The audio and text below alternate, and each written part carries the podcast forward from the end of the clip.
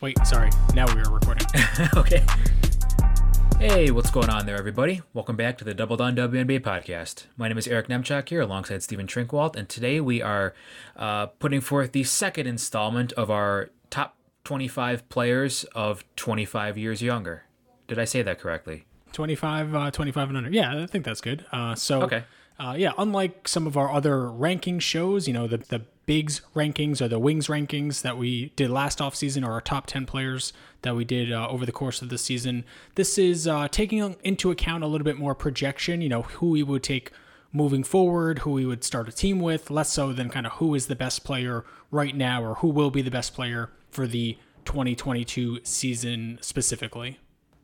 And that, of course, means that we're going to be disagreeing on a lot. So it's imperative that we uh, kind of keep track of, of where we're ranking uh, each respective player. Um, so things might get a little might get a little messy, but that's okay. Um, Steven, anything you'd like to kind of mention before we get started here? Uh, yeah. So this we we based this off of um, players who had not yet played their age 25 season per basketball reference as just an easy way to kind of stay consistent there. And then I wanted to just go through some notable players uh, graduating off this list that you know were included, or some of these players I think we did not include last year on our 25. But uh, Kelsey Mitchell, Jordan Canada, Azurá Stevens, Myisha Hines Allen.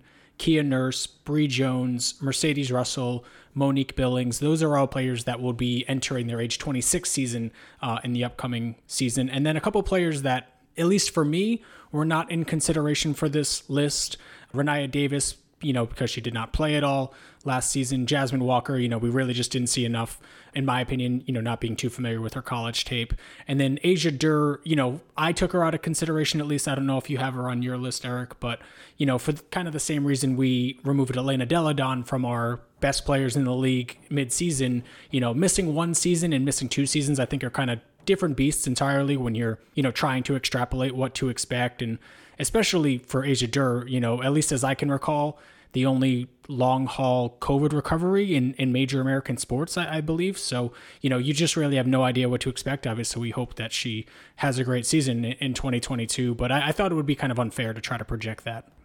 Yeah, I agree. I didn't have her either. I mean, it's it would be kind of weird if uh, one of us was including one player and the other wasn't. So yeah, Asia Durr was not included, but uh, just seconding what you said, uh, wishing that Asia Durr, uh, and she, I believe she has uh, been cleared to play basketball again. So that's amazing news.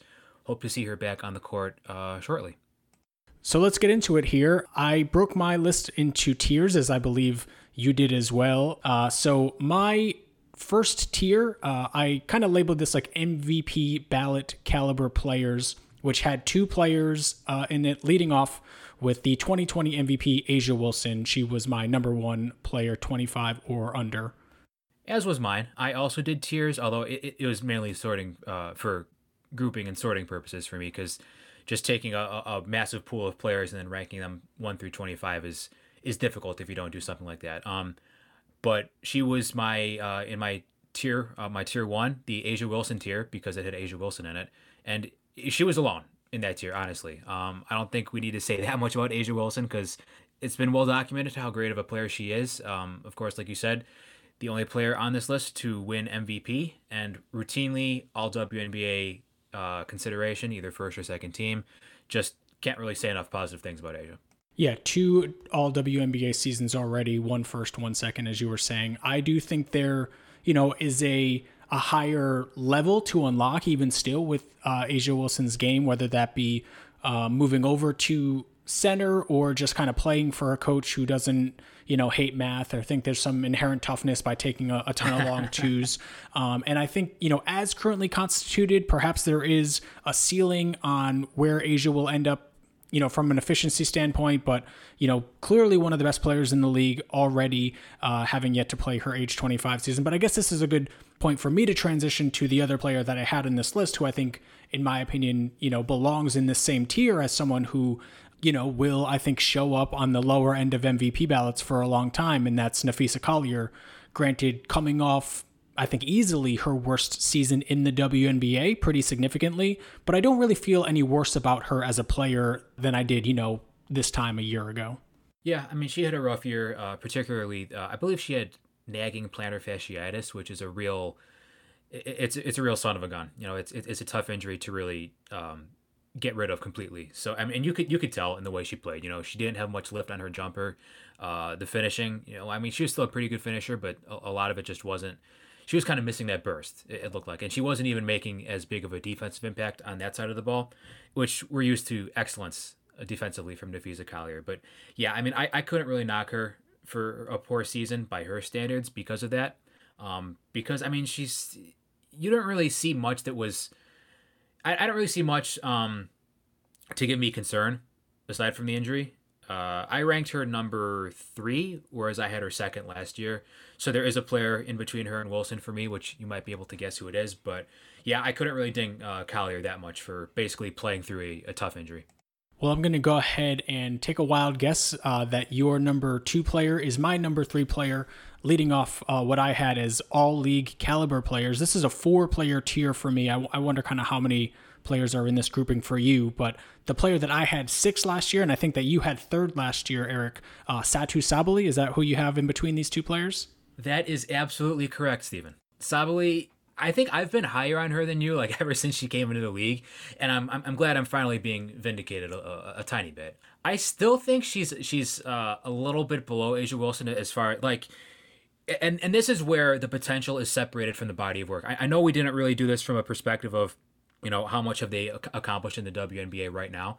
I do think Sabally But but it matters some, right? It does. It does matter some. And that's that's what I'm saying. Like A'ja Wilson has years and years of evidence supporting her being a really freaking good WNBA player. Sabally is just coming into her own recently, right? But at the same time, I mean, I, I think she still has a world of potential. Particularly um, on defense. I think she really improved defensively a lot last year. Just in the amount of ground she covers. I mean, she just glides across the court for a player of her size. And then you have all the stuff that I've talked about uh, a thousand times already, which is you know ambidextrous ball handling, the ambidextrous passing, um, the developing outside shot, which I think it was a little better last season than it was as, as a rookie. But uh, well, Eric, not not just uh, a little better, ninety seventh percentile in pick and pops, one hundredth percentile on no dribble jumpers in those plays. Okay, that's pretty good. So pr- pretty impressive, I would say. That's pretty good, and that's and you know jumpers. I feel like that's something that could uh, be subject to a little bit of variance, especially considering she was so bad at it her rookie season. So the truth probably lies somewhere in the middle, right? But it's clear that she's gotten better at it, you know you know, you you did mention her her ambidextrousness, uh, if that is a word. I would like to see, despite her, you know, shooting with her left hand, I would like to see a little bit more kind of off the bounce from her left hand. She really is right hand dominant with the drive, and it's very effective. And she has a, a nice, strong power drive, and she's able to finish on a lot of those. But you know, for someone who takes their jump shot with their left hand, you you rarely see any hard left drives or finishes with the left hand, um, which I think you know, defenses perhaps have not come around all that well to it. Uh, you know, with a lack of uh, five game series may, may be a, a, part of that. And you just, you know, see a player with their left shooting jump shots with their left hand. So you think, oh, this player's going to, you know, take me off the bounce with the left hand. Um, so I, I wonder kind of how that will continue to evolve. But yeah, I mean, the, the promise as a, a playmaker, you know, a kind of high turnover number, but still some really, really promising passes, uh, some ambitious passes that are, you know, it's not just kind of you know swinging side to side or something like that. You know, she's right. she's making the the bounce pass on the back door. She's driving and kicking. Um, she she's really doing everything that you kind of want a player of her skill set to do. You know, she's not a Candace Parker level passer as a big, but you can see her use her advantage to create advantages for her teammates. And really you know that's all you can ask for from from a player of her skill set. So i don't know really if, if you are going to see her get quite to a number one option on a really really good team but i i definitely think it's possible. And she's so high in this list for me because you know she's at worst going to be you know i think she's already dallas's best player um, has has potential to grow even more. Uh, you know one other thing that just stood out to me is fourth percentile in transition efficiency and um, only 23 possessions in transition compared to 200 in the half court. Like Sabally to me seems like a player that should should thrive in transition and get out in the open court more. So I wonder if that's a, a coaching focus or just something that Sabally does not really feel all too comfortable with. But definitely an element of her, her game I'd like to see expanded as she grows. That's a really good point. I wonder if uh, Synergy has statistics for uh, Fenerbahce, you know, playing over in Turkey. But uh, you know, I think you mentioned one thing right there that uh, I, I would like to kind of give a plus one to, and that's um, you said using her advantages. the thing I like most about Sabally, at least as far as a potential perspective, is she's one of those players that has a lot of positional versatility, but it's all positional versatility that you take advantage of rather than cover for.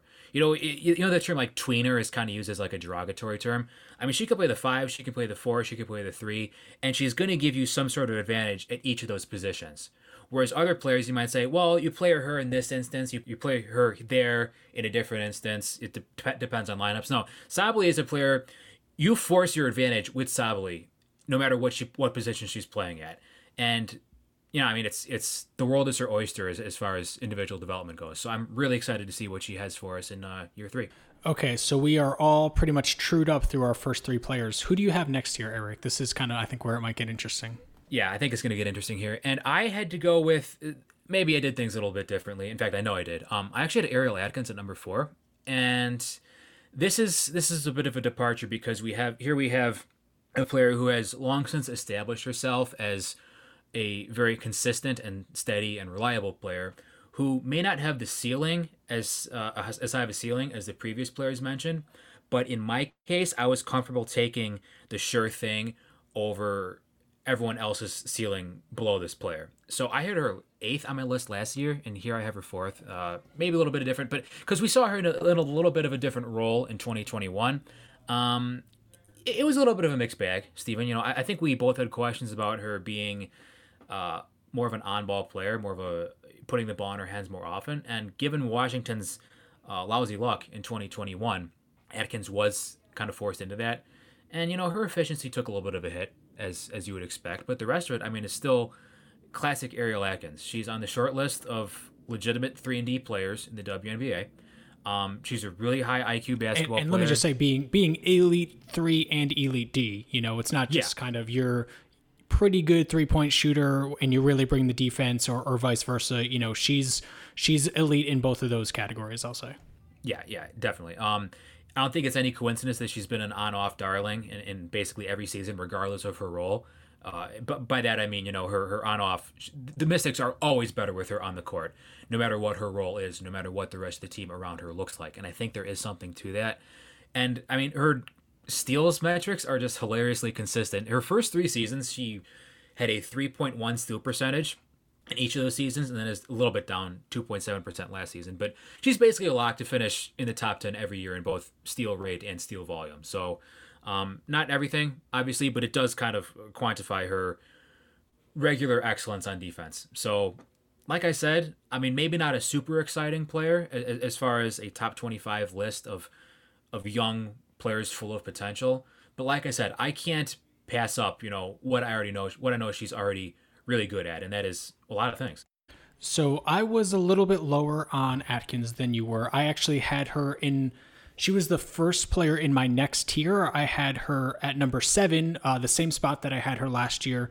Uh, I called that tier plenty of All Star games, and I think Ariel Atkins will play in plenty of All Star games. Okay. Uh, but she definitely had the lowest upside of any player in my top 10. But she's just such a valuable player, even if like she's already hit her ceiling, right? She could be a starter on pretty much any team with championship contention, playing either the two or the three.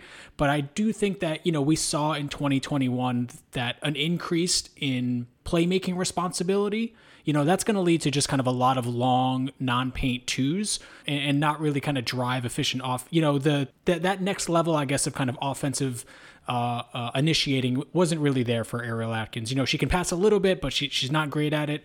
Um, she can get to the basket a little bit, but she's not great at it. So I have her still ahead of some really good players uh, and some, you know, one player that has made some all WNBA teams here, but um, I think I, I just bet on the upside of a couple players a little bit more than than I did for Atkins here. Okay, so who do you have at number four? So number four, I have uh, Sabrina Ionescu, uh, a player with an up and down season for sure. But I think Sabrina Ionescu is really good. You know, uh, she was not a plus defender. She turned it over a ton in her first season, especially, you know, in transition. That 31% turnover rate in transition is just a horrendous, horrendous number. You know, I appreciate the ambitiousness of some of those passes, the touchdown passes, uh, and it led to some good things. But, you know, when you are a point guard who assists a ton of baskets and you're still only the 51st percentile overall, with your assists uh, in terms of kind of transition efficiency. That's not very good, but you know, she's a true value added passer, right? She's not someone who's, I mean, I, I didn't even know, like, she's probably uh, one of the handful of best passers in the league already, I would say, in terms of. Yeah. Uh, the accuracy of the pass, um, the the ambitiousness, like like I said, and then you know you'd like to see the shooting numbers increase a little bit. You know, thirty three and a half percent on her threes if you uh, kind of take away her heaves there which is you know slightly above average, but not really at this point a plus shooter. But you know she shoot, she shoots such an easy ball. You you see that number kind of going up in time. And we did see her improvement in her ability to get to and finish at the rim as the season went on. You know, that Seattle game comes to mind specifically, the one in Seattle. Uh, she played great in the final regular season game against Washington to get them into the playoffs. So, you know, when Sabrina was good, this Liberty team was good. And you know when when she struggled, uh, you know they just didn't have that that kind of second option after uh. But Sabrina, in her you know for all intents and purposes, you know she's played what a full season now. She's played 32 games or so. So you know after her first kind of full season worth of games and minutes, um, she she's shown enough for me to have her pretty high on this list. I have Ionescu fifth, so we're not far off there. Um, I think her expectations coming out of college, as well as the uh, the general Twitter discourse, uh, has kind of they both kind of skewed Ionescu's pro career uh, thus far in the other direction. As far as she's a bust, she's a disappointment. No, no. Yeah, we, have overcorrected a little bit too much on Sabrina Ionescu. Yes, that's a good that's that's a good word for it, overcorrection. Because the fact of the matter is, it's very rare to see a point guard come in and be immediately successful in the WNBA. Actually, there's there's one later on the list who kind of went in the opposite direction, but we can talk about that when the time comes. Um, everything from Ionescu that she's kind of struggled with, like it's not really surprising. I don't think speed of the game, physicality of the game.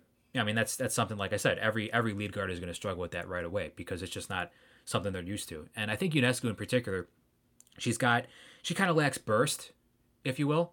And in order to kind of compensate for that, you know, I, as a Sky fan, you know, I, have I've watched the development of, of Courtney Vandersloot over the years.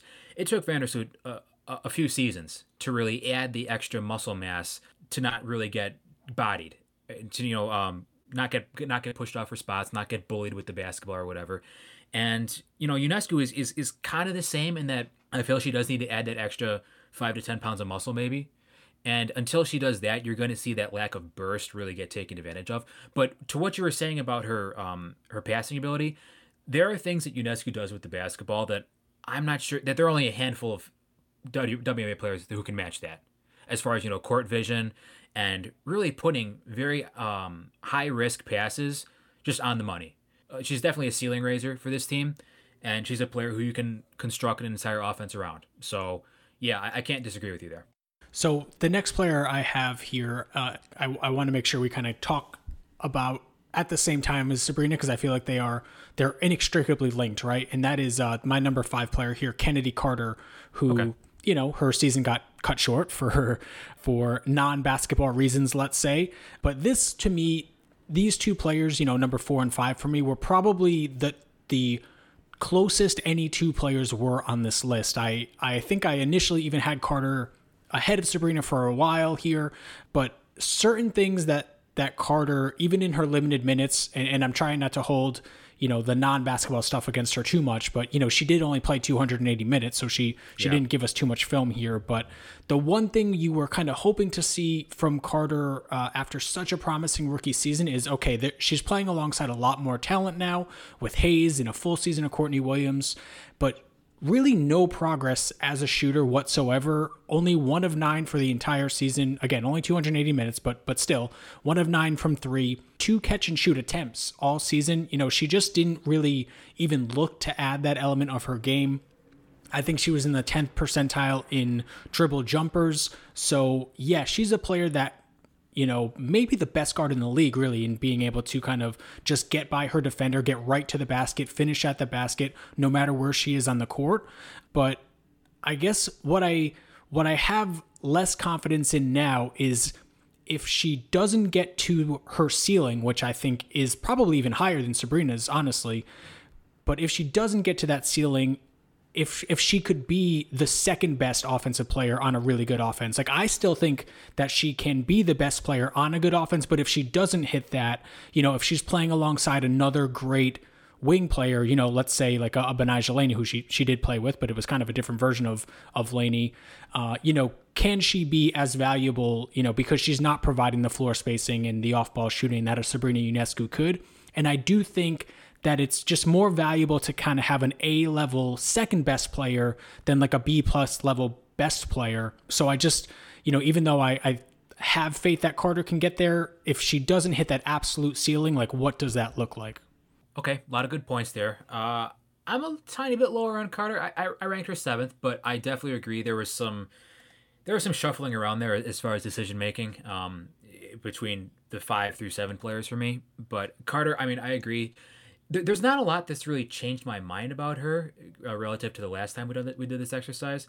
I full disclaimer, I did not take any potential off court issues into account here. So I'm just looking at who she is as a player. Same here. And I, I do think that, you know, I mean, she's still an all star level talent and she's, you know, undoubtedly extremely skilled off the bounce, a really good playmaker for others. You know, I, I think she's kind of got the, the rap as a, as like a ball hog or a ball stopper. Um, and whether, whether or not that, that may be true, she can still definitely create offense for her teammates as well. So it is, it, it does go back to what you were saying about the off ball ability and that's something that I have much more confidence in Ionescu and the next player on on my list, uh, for that matter, than I do with Carter. Because you're right. I mean, she she's not really a player you guard that much without the basketball. And it is interesting that you bring up. Can she be the the best player or the second best player on a good team? We think she could be the first best player on a good team, but how is she coexisting with with another really ball dominant player? And let's be honest. Say, say lot... Jewell Loyd, for example. Okay, all right, that's good. Yeah, that's that's a great example. Um, Jewell Loyd can play with or without the basketball. Carter can play with the basketball, but how is she coexisting with another alpha wing? So yeah, I think I think you uh, hit the nail on the head there. So let's be honest, like not a lot went right in Atlanta last season. So I'm kind of willing to punt this a little bit, but for the next time we do this exercise, I am going to need to see um, a little more of improvement from Carter and just more within within the context of the team itself, you know. And I should say just before we move on that I had Carter fourth on my list last year, and I have her fifth this year uh, with Sabrina kind of sneaking. In. I heard her fifth. Okay, yeah. Okay, cool. Um, so I think have you done one through five? Because I have done one through five. I have. I'll go on to six. Um, and this is another player who is, as you said, um, linked to the previously mentioned players. I had Arike Ogunbowale at number six, and this is one I kind of waffled on a little bit because it seems like she's kind of been a lightning rod for criticism recently, and we are not excluded from that. Um, i was kind of wondering, like, am I underrating her? Am I overrating her? Uh, she's got clear flaws in her game. Um, defense in particular, uh, stopping the basketball, poor shot selection, and they haven't really gone away since her rookie season. I, I don't think she's really improved that much as a player. But at the same time, she's still undoubtedly one of the most ex- explosive scorers in the WNBA. There are only a handful of players, I think, who you can just set a pick for and just let them and just sit back and let them do stuff with it. And Ogunbowale is one of those players. Um, and I looked at the at the synergy numbers and I found a couple interesting things. She was second in all of the WNBA in total isolation uh, isolation possessions and jumpers off the dribble, which you know not great, but to be fair, her teammate Marina Mabrey was actually um, fourth in jumpers off the dribble. So that kind of suggests that maybe a little bit of a coaching thing or a culture thing down in Dallas. But she was actually first in total transition possessions, which is good. Granted, she wasn't so, something we were not seeing under Brian Agler. Yes, yes. So if if, if you if you knock the Wings coaching for letting them isolate and shoot a ton of bad shots off the dribble. You gotta you gotta give them credit for you know getting Arike out in transition as well. So, I mean, I think you know there, there's a lot of give and take here for Ogunbowale, but I just cannot rank her any lower because of the potential and uh, because of this the star level potential rather. And once again, her versus Carter, I got to go back to the out to the off ball activity. You know, Ogunbowale is great with the ball in her hands, but she's also a threat without the ball in her hands. In fact, I would actually like to see the Wings uh, improve her her um, her catch and shoot volume from, from three because she is a deadly shooter from out there when she's not stopping the ball and, and kind of dancing her out there uh, off the dribble. So yeah, Arike Ogunbowale at number six for me. Okay, last year I had Arike at five. I have her eight this year, and this, you know, who I had at six and who I had at, you know, above Arike at number eight. If we had any kind of listenership, this is probably where I would get roasted. But, oh God. um, yeah, I, I guess for Arike, just the fact that you know we didn't really see any major strides in the areas that we were hoping to see strides. The defense is one thing, you know, just kind of being a, a, a at least having I shouldn't say she's a terrible defensive player, but she had a terrible defensive season for the Wings last year and just kind of her almost improbable year over year statistical consistency. Um, I, I'm just kind of left to conclude that she isn't really adding any new elements to her game. She's just kind of slightly getting better at how she's already played. So that's that's very valuable, but I don't know like how much if there's not kind of changes in what she's willing to do, just kind of how much she's working on those things. I don't know how much more upside there is to this player, uh, if that makes sense.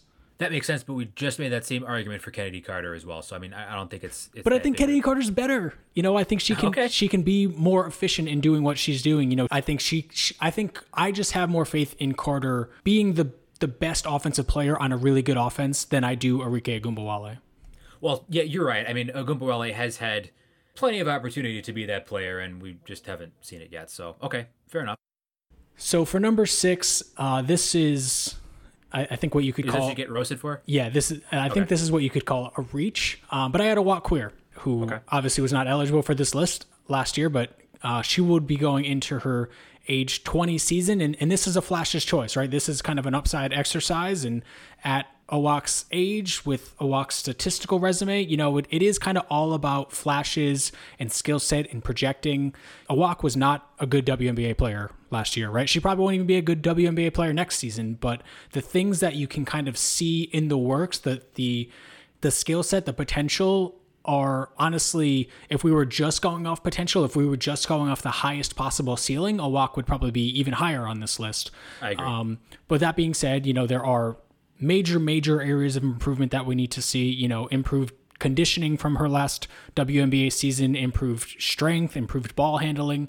But, you know, she has shown the ability to defend on the perimeter and defend in space and defend uh, at the rim.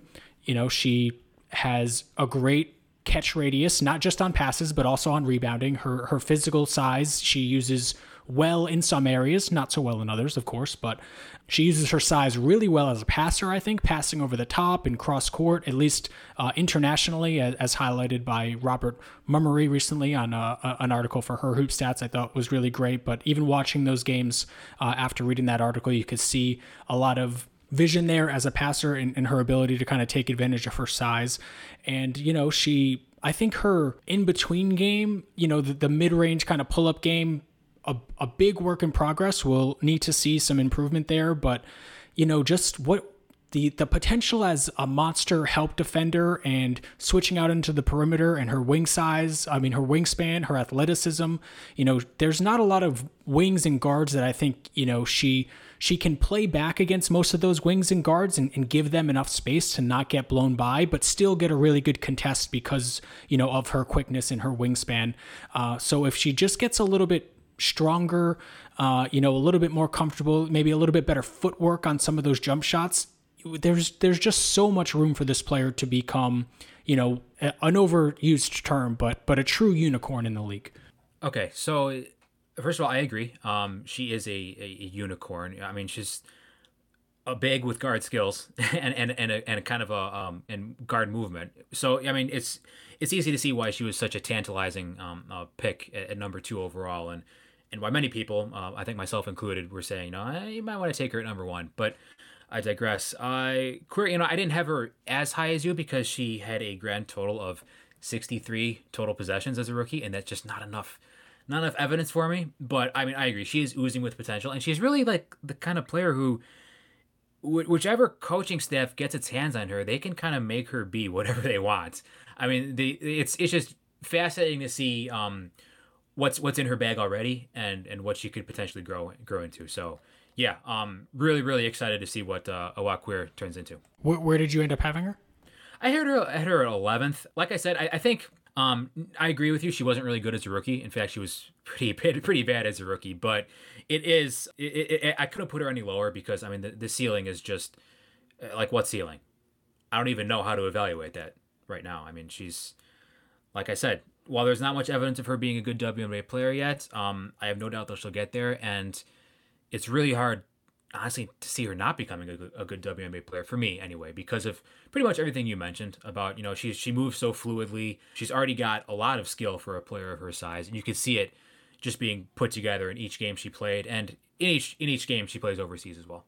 So I am through players 1 through 8 as well as my first I think 3 tiers here. Who is the the highest ranked player that we haven't gone through for you? Okay, I'm at number eight. I had Teaira McCowan, and this is um kind of veering off course for me. Wow. Last year I had her, yeah, last year I had her at 22nd, but I think this in this is just kind of a change of priorities for me. Um, like I, okay, her defensive struggles are well documented, and I'm not sure if they'll ever change because I think she's just not very that. I think she's just not very coordinated. So, like that's that stinks, and there's a lot that has to be corrected there. But she is an elite rebounder who's going to generate a ton of points, like just from offensive rebounding alone. According to Synergy, she led the WNBA in offensive rebound putback possessions um, by a healthy margin. She had 92 of them. Brionna Jones was second with 64. So that just gives you an idea. That just puts into perspective how much offense uh, McCowan was generating just off of offensive rebounding.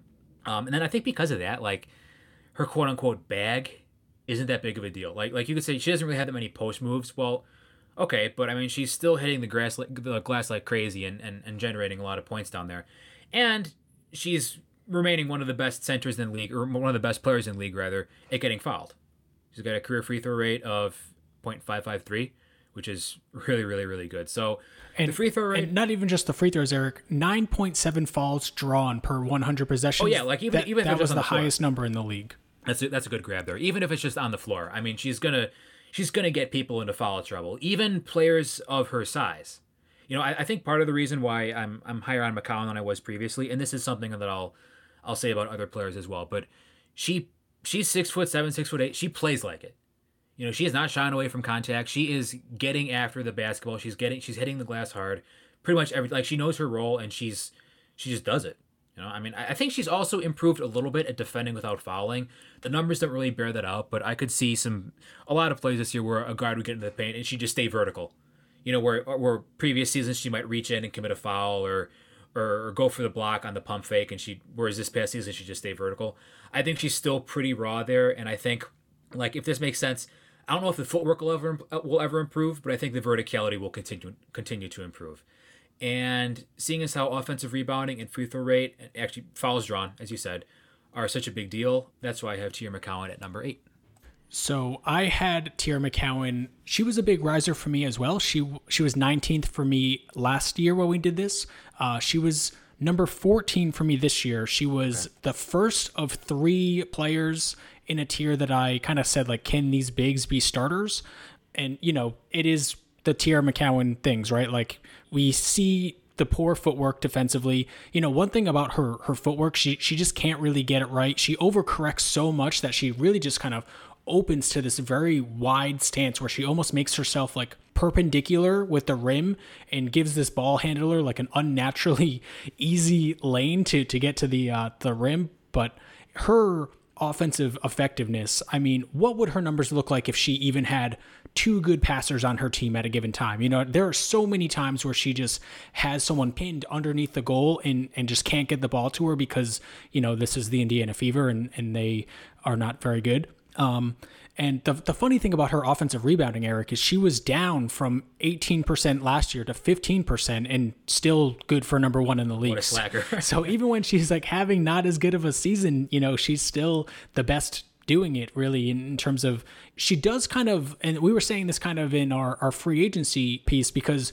she's such a dominant rebounder. She's a good offensive or she's a good total defensive offensive rebounding team just by herself uh, that that you can afford to kind of do some different things at the four you know whether it's Vivians or we were talking about Nia Coffey you know you can afford to be a little bit lighter smaller more athletic and not kind of worry about having to get killed on the uh, at the basket or, or on the uh, glass or something like that. So I had a hard time going higher than 14th just because, you know, what does this player really look like guarding, you know, Skylar Diggins Smith in a five game series? You know what I mean? Like, what does that pick and roll defense really look like? Is it is it ever going to get to even passable? But she's only going to play 20 minutes a game. Because, yeah. Yeah. At, at, at worst, you know, she is just a dominant big off the bench who's gonna, you know, the offensive numbers will almost always look better when she's out there because she's just so good at the things that she does well. Also, she basically never gets out in transition, but for, for her, I don't really care. Um, okay, where are you at now?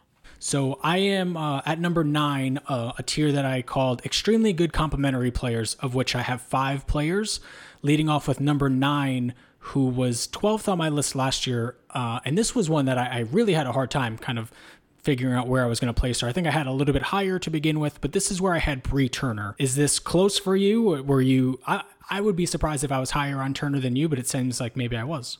Um, you are actually, and I think I made it maybe had a little bit of a change of heart. Don't get me wrong, I love Brianna Turner as a player. I think with her, it's, it's kind of interesting to discuss her on a list like this because it almost seems like she's a finished product.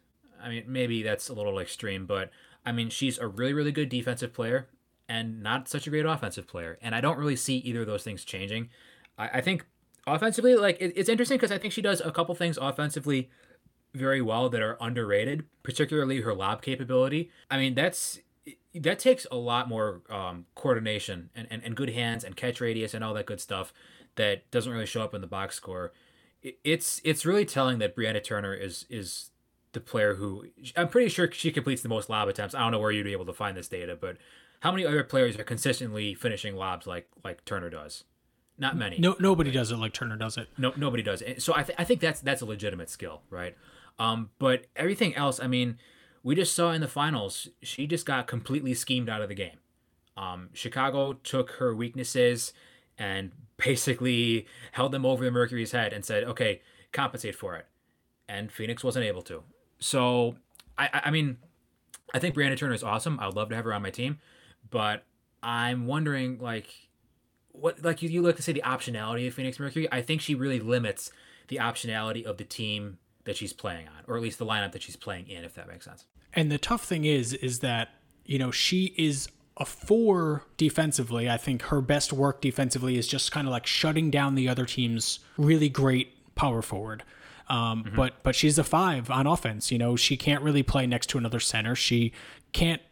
I, I think like like we said, her her lob ability is really unique and we would love to kind of see more of that you know how how productive she would be just as like a full-time center in a spread pick and roll you know playing with Skylar Diggins Smith as a point guard or, or Vandersloot or someone that could really kind of utilize their passing to give her easy looks at the rim but how how would she hold up defensively like that? Can she play center full time against the bigger centers and and you know handle that responsibility that comes with being you know the center in, in a WNBA? Uh, I don't know that she can't do it, but we we haven't seen it. So um, it's interesting that you know after that offensive explosion against Vegas, where she was really able to capitalize a lot she probably had four in that game alone.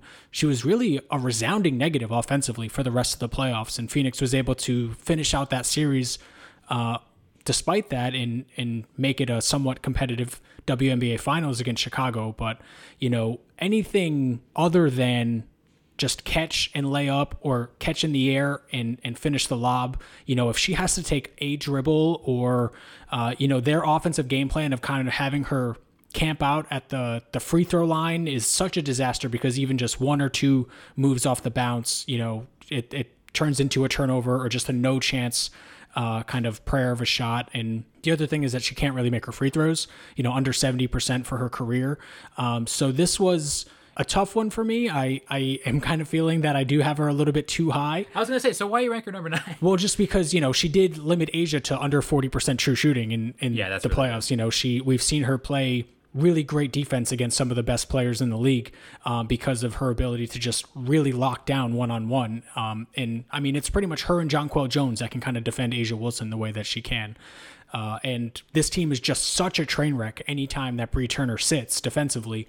So I would love to see kind of what it looks like not playing alongside Griner, maybe playing alongside, you know, playing at center and, and next to a more uh, spaced out four or, or just someone that you know, is more of a face-up player or something like that, where you know Griner is maybe the best offensive player in the league, but she's a back to the basket player. So Turner is, you know, despite all of Griner's gifts, they're they're not a very congruous pair, despite you know them making the the WNBA finals and and working probably as best as it can that, that the two of them you know playing together. Uh, what did you call this tier again? I thought that was an interesting, an interesting name. Uh, extremely good complementary players. Extremely good complementary players. Okay. Um, so my number nine, this is I think the biggest riser of them all, uh, is Ezi Magbegor.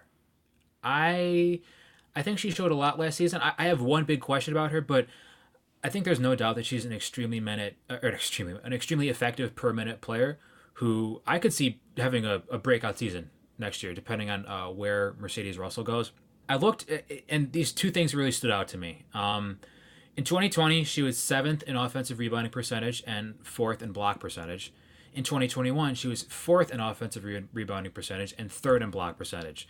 So again, those are two things that you really, really want from your your bigs, and those don't seem to be going away for for Ezi. I think she's only improving as a player.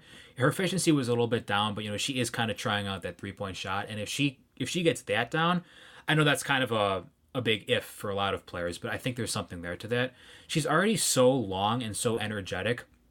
She's really going to be a handful. She's really going to be a handful off the bench. I think she's an extremely effective bench player, and her strengths are such that you can kind of incorporate her into almost any lineup as like a, as as as their five. You could be like, okay, Ezi is going to benefit this lineup either with her her off ball defense, or with her energy, or with her offensive rebounding, or or whatever. Um, the only thing that kept her from being even higher on my list actually is just the volume. You know, and that's the one question I have about her. Can she handle starter level minutes over the course of a season? I think she's still a little bit slight. I think she still needs to get a little bit stronger. Um, you know, you, you saw last season those early those early season matchups against Liz Cambage. I mean, she was just getting she was just getting put in the goal, as you like to say, basically every time down the court. Um, I don't think she, she's she's never going to be like Sylvia Fowles strong, but she does need to add strength. Uh, but once she does that, I mean, I think Ezi Magbegor is going to be a a terrific big. Yeah, I'm not 100% sure because I didn't do all the math, but I th- she might be the biggest riser on my board. I have her one spot behind you at number 10. She was 23rd for me last year. Um, I do think that, you know, I've, I think I've come to the conclusion that she is just a straight five. You know, I don't think the power forward lineups really yeah. work for her. I do have some pretty big questions about Ezi Magbegor, though. One, you know, is the shooting going to come around? You know, nine threes is such a weird number to take for me though. Like it's high enough to let me know that you're comfortable taking them. So why isn't it like so a little why aren't bit? you taking them? Yeah. yeah. Um, but one thing is, you know, the the smart teams and the smart players, you know, Candace Parker, for example, they just they don't guard her out there, um, which it's nice to stand out there, but if you're not getting guarded, you know, it's not really doing much. She does need to, I think, defend without fouling a little bit more consistency, consistently, excuse me. Five fouls per 36 minutes is uh, a bit of a high number. And then, you know, just the finishing at the rim was not great. 60% in the restricted area for the types of shots that she's taking. That number should be higher. You know, I think Mercedes Russell, for example, was in like the mid 70s because she's, you know, she is not, you know, posting up. She, she's not kind of creating back to the basket. It, it's all sort of, you know, just kind of finishing plays to transition to the positive, a really, really impressive transition big. 17% of her possessions coming in transition and in the 83rd percentile in efficiency. Uh, she is a player that in the open court is absolutely kind of taking advantage uh, of her athleticism. So I would I would like to see uh, and, and just like a lot has she just has a great catch radius. You know, you can kind of really throw it up there and she's gonna she has soft hands. She's gonna be able to finish uh, or, or make the catch, I should say. You know, she might miss the layup after that. But I think that will improve over time. If it doesn't improve, you know, this player is going to drop pretty significantly. Uh, and the other thing is, she didn't hit a single three as a pick and pop player. Uh, just one for seven overall in in pick and pop, and that one coming from two. So you know, 55th percentile as a roller on, on very limited possessions. So the upside is there. I, obviously, I have her number 10, but we've seen enough of a sample that I think you can be concerned about, you know, why the finishing around the rim isn't higher. That's a very fair point. I almost feel like a lot of those finishes are just her being a little too wild underneath the rim, but but we shall see. All right, so this one much much longer than we had initially anticipated, so we are going to call this part one and release the rest of this recording as a part two next week. Thank you all so much for listening. If you want to support the show, you can subscribe, rate, and review on Apple, Spotify, and Google Podcasts. You can follow us on Twitter at DoubleDownWNBA. You can follow Eric at Nemchock E. You can follow myself at Trinkwald. And you can catch part two of this 25 players 25 and under next week. Thank you all so much.